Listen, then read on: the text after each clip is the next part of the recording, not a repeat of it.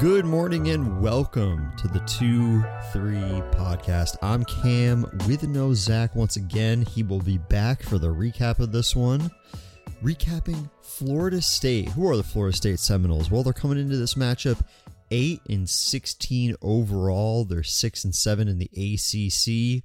They've lost 3 of their last 4 games and they're a, they're an interesting team to sort of break down because going into this one when I was doing my notes and everything, I was expecting the teams of old, you know, the big physical ACC opponents that were always at the top of the food chain. They were always the ones that you didn't want to mess with, but that's not necessarily the case with this team. Their last matchup, they're coming off of a 81-78 win over Louisville. It was a win in which all five Florida State starters were in double digits. Matthew Cleveland finished with a double-double, and they allowed the second most points that Louisville has put up on on anybody this year.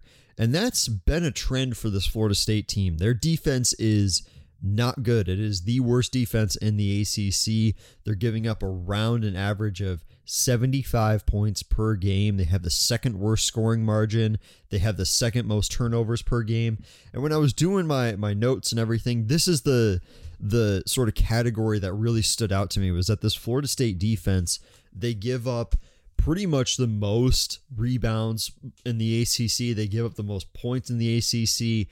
That's a that's a typical trend with this Florida State team, and I guess that we've sort of seen this over the past couple of years. We've seen this sort of transition from Florida State being this big behemoth in the ACC that you do not want to mess with.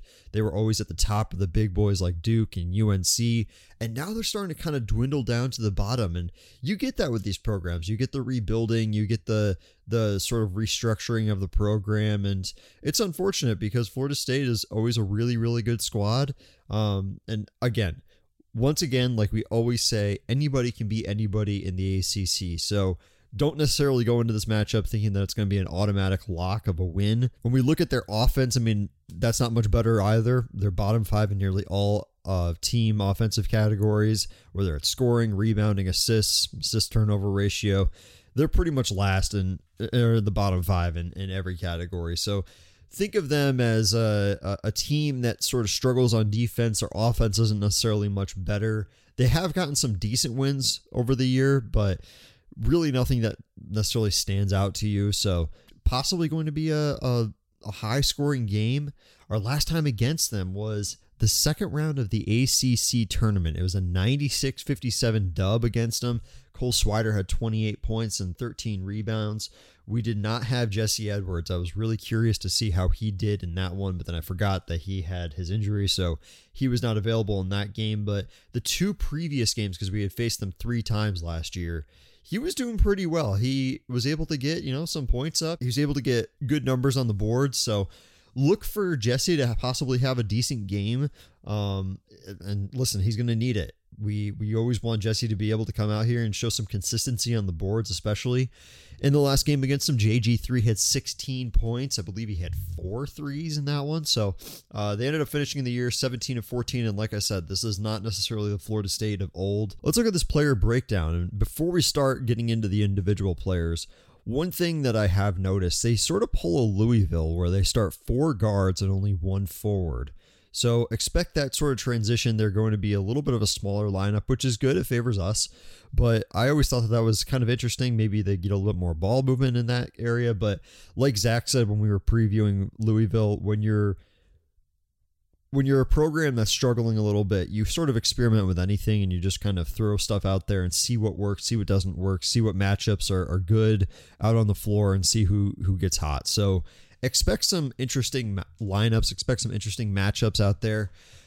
The one guy that really stands out to me when I'm looking at this roster is Matthew Cleveland. He is absolutely the star of this team. He leads the team in points and rebounds at around 14 points and seven and a half rebounds. He can basically do it all. He's a six-seven guard a really, really tall guard. So I, am curious to see who we're going to put on him. If I had to guess with the starting lineup, it's probably going to be one of the forwards. He had a team high 10 rebounds against Louisville. And one thing to note is that he has the longest active double figure scoring streak in the ACC at 16 games. He is a wrecking ball out there. He can basically do everything. He can rebound, he can shoot really well. He's just one of those big physical guards that we haven't really seen too much of this year. And I'm curious again who we're going to stick on him. I don't think it's going to be JG3 or Judah. I don't think that that matchup would work out very well in our favor. So if I had to guess, probably like Benny, probably Malik, probably Chris, and and hopefully the zone is going to be able to shut him down, and we're going to be able to limit his scoring opportunities.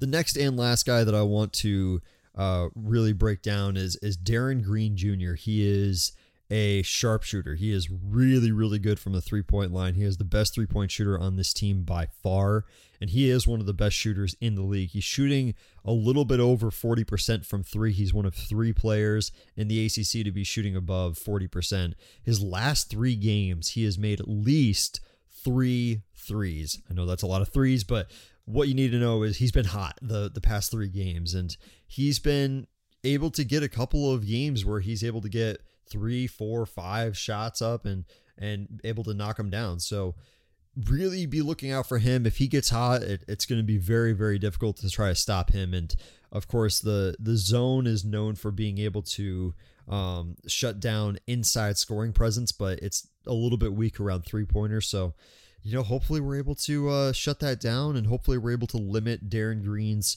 scoring opportunities. The rest of the starting lineup is is basically guys who can get 10, 12, 13, 14 points a game. Nobody really stands out to me.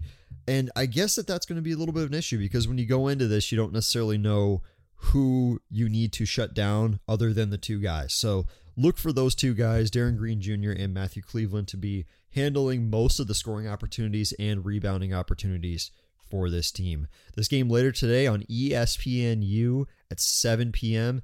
After this game, we've got a really large gap. We, the next game isn't until next Tuesday, and then after that, it's NC State, Duke, at Clemson, and at Pitt. So it's going to be a very, very tough stretch here. And the most important thing right now is to get this dub and going into the stretch with our heads held high with two wins in a row. That's going to do it for this preview of Florida State. Like I said, Zach will be back for the recap of this one. Afterwards, a little bit of a programming note. We will be doing a full episode getting into everything, the, the drama surrounding this program right now. Uh, I believe that it is going to be a, a fun episode. It's going to be a very interesting episode. So look forward to talking to you then. And as always, let's go, Cuse.